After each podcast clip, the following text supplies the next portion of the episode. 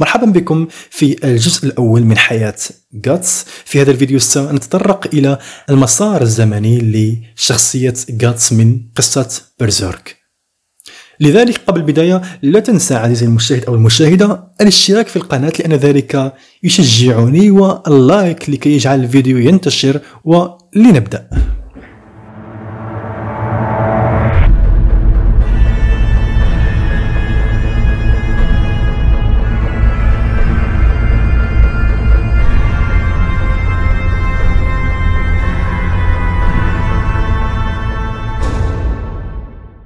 غاتس المعروف باسم السياف الأسود هو مرتزق سابق ومتجول ذو علامة تحمل واسم يرتحل حول العالم في صراع داخلي مستمر بين السعي وراء أهدافه الخاصة وحماية أولئك الأعزاء عليه. في وقت من الأوقات كان مدفوعا فقط بإرادته في البقاء. وجد غاتس هدفا في الحياة عند الانضمام إلى فرقة الصقر. مما ساعد بشكل كبير في نجاحات الفصيل خلال حرب المائة عام كقائد لغزاة الفرقة. في النهاية أصبح غير راض عن التمسك بحلم جريفيث وغادر الفرقة سعيا وراء حلمه. بعد أهوال الكسوف التي دفعها جريفيث يشرع غاتس في حرب استمرت عامين ضد يد الإله والرسل وأصبح يشعر بالمرارة بشكل متزايد في سعيه من مسار واحد للانتقام. لقد أدرك في الوقت المناسب أن حماية حبيبته المنكوبة هي أكثر أهمية بالنسبة له وبالإضافة إلى شيء لا يستطيع فعله بمفرده وبالتالي يتخلى على ما يبدو عن سعيه للانتقام بينما يرعى الصداقة الحميمة مع رفاقه الجدد. غاتس هو رجل في الصراع دائم مع الظلام الداخلي الخاص به والذي تجلى على أنه وحش الظلام المغري دائما. يشتهر غاتس بجو الصرامة وهو رجل بارد ومتشائم يحمل نظرة قاتمة عامة على الحياة. هذا نتيجة لتحمل موجات من المعاناة والعديد من الخيانات منذ صغره حيث أصبحت جميع الأحداث البارزة في حياته تقريبا بمرور الوقت منخفضة على الرغم من مظهره الخارجي المحصن والمليء بالحذر إلا أنه يظهر جانبا أكثر راحة وحنانا حول الأشخاص الذين يثق بهم ويبدو بشكل ملحوظ أقل ارتباطا وبعيدا على الرغم من أنه لا يزال يحتفظ بصراحته الجافة حتى عندما يتفاقم الظلام الداخلي بداخله ويصبح من الصعب بشكل متزايد مقاومة إغراءاته فإنه يحتفظ بتعاطفه وشفقته رافضا التخلي عن إنسانيته. في سنوات تكوينه كان غاتس خاليا من أي هدف حقيقي في الحياة حيث كان القتل كصبي مرتزق مجرد وسيلة للبقاء على قيد الحياة بصفته قائمة فارغة غالبا ما يجد نفسه يسعى إلى التحقق من صحة الأشخاص الذين يحترمهم أكثر. ينطلق المبارز في رحلة لاكتشاف الذات حيث يأتي ليعترف برباطه الدائم بالسيف وشغفه به. بعد أن أدرك ذلك بدأ في تكريس نفسه لشحذ مهاراته ومحاربة أعداء أقوى من أي وقت مضى حاظيا بهدف جديد في الحياة من خلال هذا. في النهاية يستطيع غاتس التغلب على مخاوفه تجاه الصداقة الحميمة ممتنا لرفقة أعضاء مجموعته الجدد. بعد النجاة من الكسوف ينمو غاتس للانتقام ولا يريد أي شيء سوى مطاردة وقتل أي رسول يصادفه. والأهم من ذلك الانتقام التام من جريفيث ويد الإله. يترك وراءه كاسكا فاقدة العقل لمدة عامين ليشرع في حربه ضد الشياطين. في عملية البحث التي استمرت لمدة عامين أصبح غاتس متمحورا حول الذات ومعاديا للمجتمع ولا يبالي بمعاناة الآخرين ويكره أولئك الذين يعتبرهم ضعفاء. تنبع هذه الطبيعة المنعزلة وعداوته تجاه أولئك الذين يحاولون التواصل معه من الخوف من خلق ارتباطات عاطفية جديدة. الخوف من جعل رفقاء جدد ثمينين مثل رفاقه الذين فقدهم بسبب الكسوف. مع مرور الوقت يرجع الفضل في جزء كبير منه إلى جهود باك. يتوقف غاتس عن كفاحه الانفرادي ويطلب مساعدة رفاقه المسافرين ويعزز ببطء رفقة جديدة معهم. على الرغم من مخاوفه الأولية تجاه إظهار المودة لرفاقه الجدد فإنه يقدر الروابط التي يقيمها معهم ويجد نفسه ممتنا لامتلاكه نقاط قوتهم الفردية للاعتماد عليها. قبل كل شيء غاتس هو تجسيد للمثابرة والمرونة. خلال كل مراحله ومحنه العديدة لم يستسلم أبدا للمصير ولا يزال يعيش في مواجهة الصعاب التي تبدو مستعصية على الحل. في الواقع يعتبر غاتس معارض متقد لأفكار مثل السببية والمصير.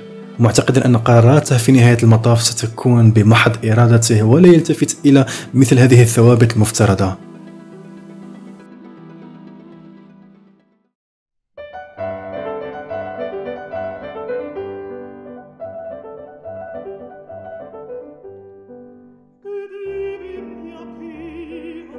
ولد غاتس من جثة أمه المنبوذة تحت شجرة معلقة حيث ترك ليموت وحيدا في مستنقع من الدم وبعد الولادة وقعت مجموعة من المرتزقة بقيادة رجل يدعى غامبينو في نهاية المطاف على الموقع المروع. وافترضت أن الرضيع قد مات المجموعة. عندما بدأ الصبي في النحيب فاجأ المرتزقة. لقد أخذ أحد معارف غامبينو شيسو الصبي على الفور وقدم لمساعدته. سمح غامبينو للمرأة بالاحتفاظ بغاتس من أجل مواساتها الشخصية على الرغم من أن ظروف ولادة غاتس تعتبر مشؤومة من قبل زملائه. بعد ثلاث سنوات أصيبت والدة غاتس البديلة بالطاعون وماتت بينما كان يراقب. تحت وصاية غامبينو هنا بدأ غات في شحذ مهاراته في المبارزة في سن ست سنوات وانضم إلى فرقة المرتزقة بعد ثلاث سنوات. متطلعا إلى زعيمه باعتباره شخصية أب من نوع ما. وفي الليلة التي عقبت أول مناوشة لغاتس نصب مرتزق يدعى دونوفان كمينا له واغتصبه في خيمته وكشف أنه اشترى الصبي لليلى من غامبينو. في مناوشة التالية قام غاتس الصغير بعزل دونوفان والقضاء عليه رافضا تصديق ادعاء الرجل من الليلة السابقة. عندما فقد غامبينو ساقه في المعركة هنا تدهورت علاقته مع غاتس على الفور من الإساءة اللفظية إلى الإساءة الجسدية. تعرض غاتس لأشكال مختلفة من الإهانة قبل أن يقوم غامبينو في النهاية بمحاولة اغتياله نظرا لامتلاكه فكرة أن غاتس كان سبب سوء حظه. هنا كشف جامبينو أنه قام بالفعل ببيع غاتس إلى دونوفان معربا عن اشمئزازه من وجود الصبي بخيبة أمل شديدة بسبب هذا الكشف. انتقم غاتس وقتل مهاجمه وهو أقرب شيء لأب عرفه على الإطلاق. ونتيجة لذلك هاجمه رجال جامبينو ووصف بقاتل أبيه. فر من المعسكر مع معتدين مصممين على قتله ووصل في النهاية إلى طريق مسدود وأطلقت عليه السهام من جانب منحدر. من سقوطه المرتفع ونوبة مع مجموعة من الذئاب في الأسفل فقد وعيه. ونتيجة لكونهم في الجانب الخاسر من المعركة تم القبض على غاتس ورفاقه المرتزقة وكانوا يعتزمون العمل كعمال لدى خاطفهم. في طريقهم إلى القلعة كان من المقرر أن يساعدوا في بنائها التقى غاتس برجل يدعى مارتينو الذي ساعد المرتزق الصبي المصاب وصادقه في رحلتهم حتى أنه على ما يبدو ساعده على الهروب. استخدم مارتينو بدلا من ذلك محاولة غاتس للهروب كشرك ويملكه حيث غادر بينما استعاد الحراس القبض على الصبي وسجن غاتس لاحقا في زنزانة باردة. في زنزانته التقى المرتزق الشاب بالروح البائسة لزهرة وحيدة اسمها تشيتش والتي أعادته إلى حالته الصحية وهو يستعد لمباراة مع نجل آسره. في عملية شفاء غاتس أنفقت تشيتش جميع بتلاتها المتبقية وتوقفت عن الوجود. قرر غاتس لامتنانه لمساعدتها أن يأخذ رفات تشيتش إلى وادي من الأزهار الأخرى مثلها بعد هروبه. بعد هزيمته في نهاية المطاف لابن آسر والاقتحام اللاحق للقلعة من قبل فرقة المرتزقة الذين أختارهم مارتينو بموقع القلعة والغنائم المحتملة. حقق غاتس عزمه على وضع بقايا تشيتش في واد من الزهور المبهجة. على الرغم من براعته القتالية هزم غريفيث غاتس وطالب به وتم تجنيده في فرقة الصقر بعد ذلك. أثناء حصار الحامية العسكرية التي تدافع عنها فرقة الصقر ينضم غاتس إلى المعركة جنبا إلى جنب مع فرقة مرتزقة ويهزم قائدا عدوا يدعى بازوسو بفارق ضئيل مما يخفض معنويات العدو ويسمح بالاستيلاء على الحصن. في أسفاره هاجمه الصقور في سعيه للمطالبة بمكافأته والانتقام من تدخله السابق. أرسل معظمهم بسهولة إلى أن يقابله الصقر جريفيث الذي سرعان ما أعاق المبارز وأدخله إلى معسكر الفرقة. بعد الاستيقاظ بعد عدة أيام منح جريفيث جاتس خيار الانضمام إلى الفرقة على الرغم من أنه رفض على الفور واختار بدلا من ذلك تحدي جريفيث في مبارزة. وينص الصقر الأبيض أن يطالب به في حالة هزيمته في القتال. ويدخل الاثنان في معركة مثيرة حيث هزم الصقر الأبيض المبارز في النهاية وقام بتجنيده كعضو في فرقة الصقر. في غضون ثلاث سنوات تم ترقية جاتس إلى قائد غزاة فرقة الصقر وبفضل جهودهم ضد فرسان رمح الحديد الأسود رام تم تجنيد الفرقة رسميا من قبل ميدلاند في حملتها التي امتدت لقرن ضد تيودور. في وقت لاحق وسط الاستيلاء على معقل تيودور وجدت الصقور نفسها في طريق مسدود أثناء دفعها النهائي إلى القلعة حيث ذبح ما يقرب من خمسين من جنود غاتس على يد عدو واحد محفور داخل القلعة الداخلية. سئم غاتس من هذه النتائج ويغامر بدخول القلعة بنفسه حيث يلتقي بالرسول الوحشي نصفرة زود ويخوض معركة مع الشيطان. في البداية فوجئ جاتس بهالة خصمه الساحقة وخوفه من تفادي ضربات زود المدمرة بالعظام. وفي النهاية يقامر جاتس بحياته يوجه ضربة قاسية إلى الرسول. كان زود متحمسا أكثر للإصابة. بعد 300 عام وجد أخيرا إنسانا قادرا على إصابته ثم يجسد لاحقا شكله العملاق. مرتبكا من تحول زود وتفوقه تماما تم كسر جاتس وكاد الرسول أن يسحقه قبل أن تتدخل تعزيزات جريفيث وفرقة الصقر. عندما جاء جريفيث لمساعدة جاتس قام زود بإغلاق طريق الهروب مما أجبرهما على تنفيذ حركة كماشة على الرسول حيث تسبب كلاهما في إلحاق ضرر كبير بالشيطان. ردا على ذلك قام ذيل زود بضرب جريفيث في عمود على الرغم من أنه أوقف هجومه على الفور عند رؤية بهرت جريفيث القرمزية الوحش هنا يترك لجاتس نبوءة محذرا المبارز من موت لا مفر منه. سيصيبه في حالة انهيار حلم جريفيث قبل أن يطير. خلال الصيد في ويندهام بعد عودتهم تعمل فرقة الصقر كحارس ملك ميدلاند بدلا من فرسان التنين الأبيض للجنرال جوليوس. في خضم المطاردة تم إطلاق سهم طائش على جريفيث لكنه ينجو بتجنب الإصابة بسبب أن البهرت تتحمل العبء الأكبر من الضربة. في ليلة ما بعد ذلك وبعد أن استنتج جريفيث أن جوليوس هو الجاني وراء محاولة القتل طلب من غاتس قتل الجنرال انتقاما. يغزو المبارز قصر جوليوس في ظلام الليل ويقضي على هدفه بسرعة. عندما يفتح باب غرفة الجنرال يخترق غاتس مقدما بافتراض أنه حارس ليقتل ابن جوليوس أدونيس مع تنبيه الحراس يشق غاتس المذهول طريقه بعيدا عن المبنى ويهرب عبر مجاري ويندهام. في طريقه إلى قاعة زهرة الربيع حيث من المقرر أن يكون جريفيث حاضرا يلتقي غاتس أولا مع كاسكا وقد سمع معا جريفيث يعطي تفسيره للصديق الحقيقي للأميرة شارلوت قائلا إنهم أي الصقور قوات ممتازة معا. واجهنا الموت مرات عديدة. إنهم رفاقي الكرام يكرسون أنفسهم للحلم الذي أتخيله. لكن بالنسبة لي الصديق شخص لن يعتمد أبدا على حلم الآخر. شخص لن يجبره أحد لكنه سيحدد سبب عيشه ويتابعه. وإذا داس أي شخص على هذا الحلم فسيعارضه بالجسد وبالروح. حتى لو كان التهديد أنا نفسي.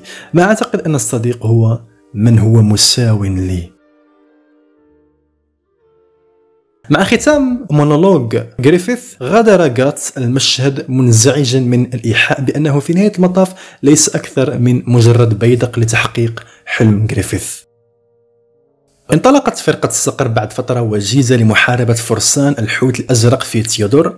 أثناء الاشتباك لاحظ غاتس المتاعب التي واجهتها كاسكا مع قائد العدو. عند هزيمة خصمه بصراحة لاحظ كابتن المغيرين أن كاسكا المغمورة تتأرجح من حافة منحدر وتكسر سقوطها. قبل أن تسقط من حصانها ومن ثم للجرف يسقط غاتس وكاسكا في تيار النهر أدناه. مع جرهما اليابسة وإيجاد مأوى لهما من المطر البارد معتقدا أن كاسكا محمومة والتي سرعان ما يدرك أنها في الواقع دورة الحيض.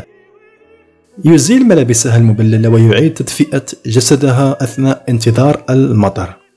عندما يتوقف المطر أخيرا تستيقظ كاسكا وتهاجم على الفور غاتس مرتبكة بسبب عيوبها الأنثوية من وجهة نظرها كجندية. بعد إرهاقها تسأل غاتس لماذا أصبحت من المرتزقة في البداية والتي تفسر سبب خدمتها للصقر الأبيض وتفانيها له باعتبارها سيفه المحلف بالإضافة إلى التأثير المتناقض الذي يرغب فيه غريفيث في تحقيقه تم قطع محادثتهما بسبب تحركات قوات تيودور بالقرب من مواقعهما وإدراكا منهما أن قوات العدو ستصل قريبا إلى المنطقة قرروا المغادرة بعد غروب الشمس. في خدم هروبهم يحيط بالصقرين حشد من قوات أدون معا. شنوا هجوما مضادا حيث قتل غاتس أخيرا شمشون شقيق أدون. اعترافا بحالة كاسكا الضعيفة قرر غاتس البقاء في الخلف لكسب الوقت من أجل هروبها. في معركة شاقة كان قادر على هزيمة جميع قوات تيودور في الغابة وقتل بمفرده ما يقرب من 100 جندي. بعد العثور على غاتس ونقله إلى معسكر فرقة الصقر يكشف لكاسكا عن إعجابه به. أي جريفيث وبقية التزام الصقور بتحقيق أحلامهم الجماعية. على وعلى ذلك يكشف أنه لا يشعر أن مكانه هو نيران أحلامهم في إشارة قوية إلى رحيله الوشيك عن الفرقة. مع شفاء إصاباته بالكامل تقريبا يتجمع غاتس أمام قلعة دولدري جنبا إلى الجنب مع بقية الفرقة. هدفهم استعادة القلعة لميدلاند. قسم جريفيث قوات فرقة الصقر إلى مجموعتين. مجموعة ترافقه مع غاتس لإغراء قوات تيودور نحو النهر والأخرى قوة تسلل بقيادة كاسكا لاستعادة دولدري نفسها. عندما نجحت الصقور في جذب فرسان وحيد القرن الأرجواني إلى النهر ينخرط غاتس إلى مبارزة شرسة مع الجنرال باسكوين حيث تم كسر سيفه. سقط سيف ساطور كبير فجأة أمامه والذي يستخدمه لقطع رأس كل من باسكوين وجواد الجنرال. بعد هزيمة باسكوين مباشرة هتفت صيحات النصر لوحدة كاسكا من داخل دولدري المستعادة. بينما تلوح أعلام فرقة الصقر في الاحتفال مع خسارة كل من الجنرال والقلعة هنا تشتتت قوات تيودور المتبقية في حالة الهزيمة. فرقة الصقر الكثير من الثناء من مواطني ميدلاند والمسؤولين على حد السواء عند عودتهم المظفرة وتقام وليمة النصر في الاحتفال. يحضر غاتس على الرغم من كراهيته للأرستقراطية لرؤية تتويج لإنجازات الفرقة ولكن أيضا من أجل مساعدة جريفيث على سن مخطط للتخلص من الخصوم السياسيين للصقر الأبيض. إنه يخدم في ربط الأطراف السائبة للحيلة وقتل جميع شركاء جريفيث لتجنب المضاعفات المحتملة في المستقبل. بعد شهر واحد بعد أن ساعد بشكل كبير في نجاح فرقة الصقر قرر جاتس أخيرا ترك الفرقة غير قادر على التمسك بحلم جريفيث بعد الآن في صباح يوم مغادرته اعترضه جيودو وكوركوس وكاسكا عندما يغادر ويندهام مع الآخرين أخذته إلى حانة الاستعلام عن أسبابه. هناك يكشف جاتس عن أنه يريد تحقيق حلم خاص به والوقوف بجانب جريفيث كرجل يتمتع برؤية متساوية. ويتساءل جريفيث عما إذا كان جاتس ينوي حقا مغادرة الفرقة. الأمر الذي يؤكده غاتس على نيته. بسبب هذا التأكيد قام جريفيث بسحب سيفه وطالب غاتس بمبارزة من أجل حريته كما فعل قبل ثلاث سنوات. غير متأثر بهذا العداء قام غاتس بسحب سيفه والشبكة مع جريفيث وكسر نصل الصقر الأبيض في ضربة واحدة وترك زعيمه السابق راكعا في حالة هزيمة. في ليلة رحيله عند نار المخيم التقى غاتس فارس الجمجمة الذي حذره من الكسوف من المقرر أن يحدث في غضون عام. يقول سيل من الجنون عاصفة موت لجسد الإنسان من أجلها لا يمكن أبدا التكفير. بحثا عن هدف خاص به يقضي غاتس وقته في التدريب في الجبال والتردد على كوخ الحداد اسمه غودو في النهاية أدرك أن سيفه هو امتداد لشغفه بالمعركة وبشكل أكثر تحديدا امتداد لنفسه. وبعد ذلك قرر تحسين مهاراته بالنصل ومواجهة خصوم أقوى بشكل متزايد لزيادة صقل مهاراته. بعد عام تقريبا من رحيله يدخل غاتس في بطولة قتالية يستضيفها أحد النبلاء في ميدلاند ويعرض محاربة أجنبي يدعى سيلات. مقترحا أنه سيوفر للفائز في البطولة منافسة أفضل والتي يقبلها الرجل. يتجنب غاتس الضربات السريعة لخصمه وهو قادر على التغلب على السيلات بسهولة نسبية والفوز بالقتال.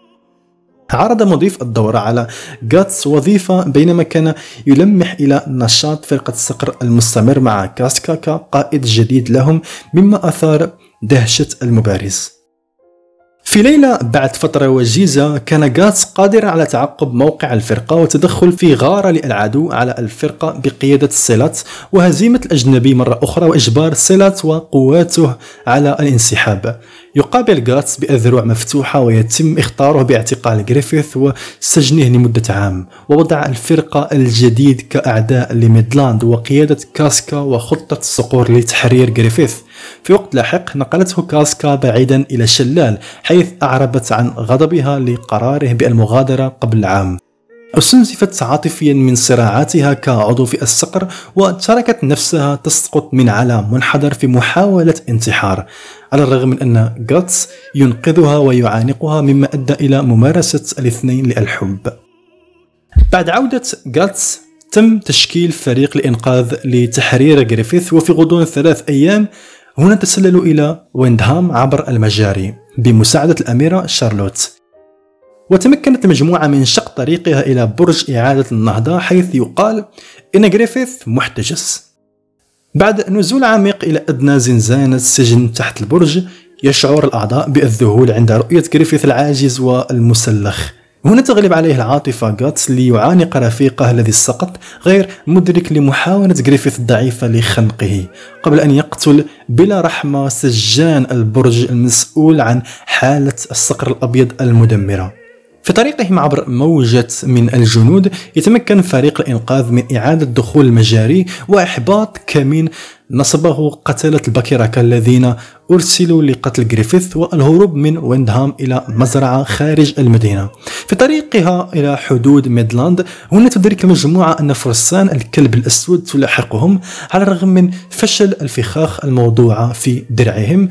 عاد فريق الإنقاذ في النهاية إلى وحدة أخرى من فرقة الصقر وحارب مطاردهم. وعند هذه النقطة اشتبك جاتس مع القائد وايلد متحمسا لقتاله مع المبارز؟ يتحول وايلد إلى شكله الوحشي الذي تم إطلاقه على الرغم من أنه بعد اشتباك الشرس أصبح جاتس قادرا على إعاقة الوحش بشكل أفضل مؤقتا. ومع ذلك ينهض وايلد مرة أخرى مستحوذا على جريفيث الأعزل ردا على ذلك وتوجيه ضربة قوية لمعنويات الفرقة من خلال الكشف عن المدى الكامل لإصابات الرجل المدمرة يطلب الحواري المحتضر اليائس من جريفيث استدعاء اليد الإلهية ولكن ما يثير استياءه؟ لاحظ أن جريفيث لم يعد في حوزته البهريت القرمزية. ولذلك قرر قتل الصقر الأبيض في تدخل مفاجئ قام زول بتمزيق وايلد إلى قسمين ثم أخبر جريفيث أن البهريت خاصة به سوف تعود إليه قريبا قبل أن يطير. في منطقة ميدلاند الحدودية ويتصالح أعضاء الفرقة البقية مع خطورة إصابات جريفيث ويناقشون مستقبلهم. في لحظة حساسة مع كاسكا حثت غاتس على ترك جانب جريفيث مرة أخرى إذا كان يريد حقا أن يلائم تفسير جريفيث للصديق كما وصف الصقر الأبيض. دون سابق انذار وبعد أن حشد جريفيث القوة الكافية للسيطرة على عربته أثناء الراحة يهرب من المنطقة عندما يحطم جريفيث العربه ويهبط في بحيرة. يندفع جاتس والآخرون إلى موقعه وبمجرد وصول جاتس إليه يتم نقل جميع الصقور بعيدا إلى بعد بديل بواسطة البهرية القرمزية التي أعيدت لجريفيث. ترحب العديد من الكائنات المجسدة بأعضاء الفرقة في المراسم الليلية الذين يشيرون إليه باسم الكسوف. الأمر الذي أثار الكثير من صدمة غاتس هنا تظهر أربعة كيانات عميقة من داخل البعد بعد ذلك. تقدم نفسها على أنها اليد الإلهية وتكشف عن الغرض من الكسوف. أن يقدم جريفيث رفاقه كذبيحة من أجل الانضمام إلى رتبتهم الإلهية مثلما حددها المصير. أثبتت لجريفيث أنه سيق كحتمية بالفعل بعد أن وازن خياراته على أنها غير صالحة وأعاد تأكيد حلمه وطموحه. يقدم رفاقه السابقين كتضحية مما أدى إلى إطلاق الوسم والقتل من جانب واحد لكل الصقور. يحارب جاتس بلا هوادة ضد الشياطين المفترسة التي تسفك الدماء بسبب الولائم القاسية على أصدقائه. في النهاية تم تقييده من قبل أحد الشياطين يعض على ذراعه اليسرى حيث يتم استدعاء كاسكا العارية من قبل جريفيث المولود من جديد. فيمتو المعاد تسميته الذي شرع في اغتصابها. حتى بعد قطع ذراعه وتمكن من تحرير نفسه غاتس يتم تعليق المناضل على الفور على الأرض ويجبر على مشاهدة انتهاك حبيبته. كل ذلك بينما يقوم الشيطان المقيد بفقع عينه اليمنى ببطء بعد انتهاء فيمتو مع كاسكا اخترق فارس الجمجمة الكسوف وشرع في استعادة غاتس وكاسكا والهروب من هجمات فيمتو المشوهة للفضاء والهروب من التقاطع الزمني مع تضحيتين غير واعيتين. بعد إحضاره إلى كهف جودو يستيقظ غاتس بعد أربعة أيام على مشهد كاسكا المتخلفة عقليا يهرب على الفور إلى وادي مضاء بضوء القمر فقط لتقابله أشباح تجذبها علامته. ومرة أخرى من قبل فارس الجمجمة الذي يبلغه بمصيره باعتباره أحد القاطنين بالفاصل. يعلن المناضل الحرب رسميا على كل الشياطين بعزم على الانتقام من أعدائه حيث تبدأ الأرواح المضطربة في الفرار بعد فترة وجيزة. يحذر فارس الجمجمة من أن الأرواح وجدت شعلة أخرى في الظلام لتتغذى عليها. في إشارة إلى تعريض كاسكا للخطر يتحرك الاثنان بسرعة نحو موقعها وعند وصولهما شاهد شبحا محاطا بشبح كاسكا لتلد رضيعا شيطانيا. الرضيع قد تلوث بسبب انتهاك فيمتون لكاسكا قبل أن يتلاشى في العالم النجمي عند شروق الشمس. بعد ما يقرب من شهر من التدريب مرة أخرى في كهف جودو وضع جاتس أنظاره على محاربة الشياطين ملوحا بمجموعة جديدة من الدروع جنبا إلى جنب مع ذراع اصطناعي مزود بمدفع بدلا من ذراعه اليسرى المقطوعة. ومن دواعي سروره جذب رسول متجول إلى علامته في موقعه. عندما يكسر سيفه المصنوع حديثا الكائن المتحول يسيطر جاتس على قاتل التنين الذي تركه جودو منذ فترة طويلة و يقضي معه على الرسول الأول في مطاردته. هنا أدرك أن قاتل التنين يناسبه بشكل أفضل من أي سيف عادي على الإطلاق فإنه يحتفظ بسيف واسع النطاق ويشرع في حرب ضد اللا بشر والوحوش. ولمدة عامين يواصل جاتس حربه ضد الشياطين ويشتهر باسم السياف الأسود في مطاردة الرسل في النهاية يشق طريقه إلى بلدة كوكا. مما أسفر عن مقتل حوارية مجهولة الهوية في إحدى الليالي بينما كان في طريقه عند وصوله إلى المدينة أعلن عن وجوده على الفور بقتل العديد من بلطجية كوكا في الحانة. ولم يترك سوى ضحية واحدة على قيد الحياة لإرسال كلمة على نهجه لقد جاء السيف الأسود كما أنه يصنع عن غير قصد حليفا لا يقدر بثمن من خلال إطلاق سراح قزم يدعى باك والذي يقوم بدوره بإطلاق السراح المبارز وشفائه عندما يتم القبض عليه وسجنه في سجن كوكا. ويتلقى اللورد الأفعى المتعطش للدماء كلمة عن وجود المبارز الأسود ويتجول في كوكا بحثا عن المعتدي ويحرق كل شيء في طريقه ويترك أثرا من الجثث في أعقابه. في النهاية اعترض جاتس اللورد الأفعى وخاض معركة شرسة مما أدى في النهاية إلى إعاقة الرسول واستجوابه بشأن مكان وجود يد الإله قبل أن يتركه يحترق ليصبح رمادا. في وقت لاحق أثناء محاكمة المهرطقين المفترضين في بلدة أخرى جعل غاتس حضوره معروفا للحواري الرخوي الكونت الذي يعمل كحاكم للمنطقة.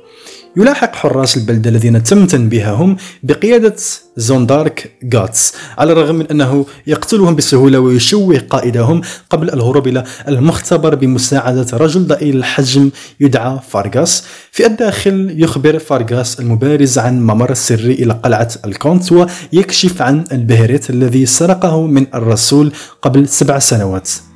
سرعان ما تعرضوا لكمين من قبل زوندارك الممسوس الذي يدمر المختبر في نوبة شرسة مع غاتس ويجبرهم على الفرار مرة أخرى وفي نهاية المطاف اقتطع الطريق غاتس وفارغاس ولكن ليس قبل أن يأخذ البهريت التي كانت في حوزة الرجل الصغير. بعد القبض على فارغاس وإعدامه في وقت لاحق من قبل الكونت يتعهد غاتس بالنجاح حيث لم يستطع شريكه الراحل. قبل استخدام الممر السري للتسلل إلى قلعة الكونت بعد اقتحام المبنى أنهى غاتس الرسول الزائف زوندارك ويقاتل في طريقه نحو أرباع الكونت حيث يجسد الرسول شكله الضخم الذي يشبه البزاقة لقد تغلب عليه في البداية الكونت المتحول ولكن مع تدخل باك وأخذ المبارز ابنة الكونت تيريزيا كاراهينا أصبح غاتس قادرا على توجيه ضربة قاصمة للرسول المجرد. تجرد بذراعه المدفع. خوفا على حياته تمكن الكونت من تفعيل البهريت الذي أسقطه غاتس أثناء معركتهما واستدعاء يد الإله. أثار مشهد فيمتو على الفور غضب غاتس مما دفعه إلى مهاجمة خصمه. على الرغم من أن هجومه ينتهي سدى بعد أن قام فيمتو بصده بشكل عرضي. بعد أن فشل الكونت في تقديم ابنته كتضحية يتم جره من قبل الأرواح المظلمة إلى الهاوية. وكذلك غاتس يتم مثلما قال أحدهم على الرغم من أن المبارز تمكن من تحرير نفسه بتفجير من ذراع مدفعه مع انتهاء التقاطع الزمني. بالعودة إلى العالم المادي يمنع غاتس تيريزيا التي حاولت الانتحار من السقوط.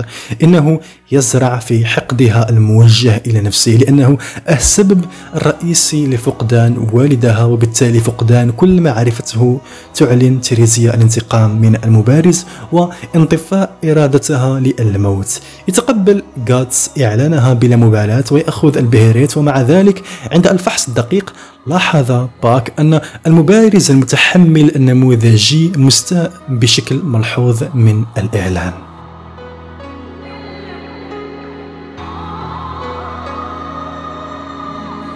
وهنا ينتهي الجزء الأول من حياة غاتس في الجزء الثاني وسيكون الأخير. سأكمل ما تبقى من حياة غاتس وربما سيكون حرق للأحداث الذين لم يقرأوا المانجا أو يشاهدوا الأنميات.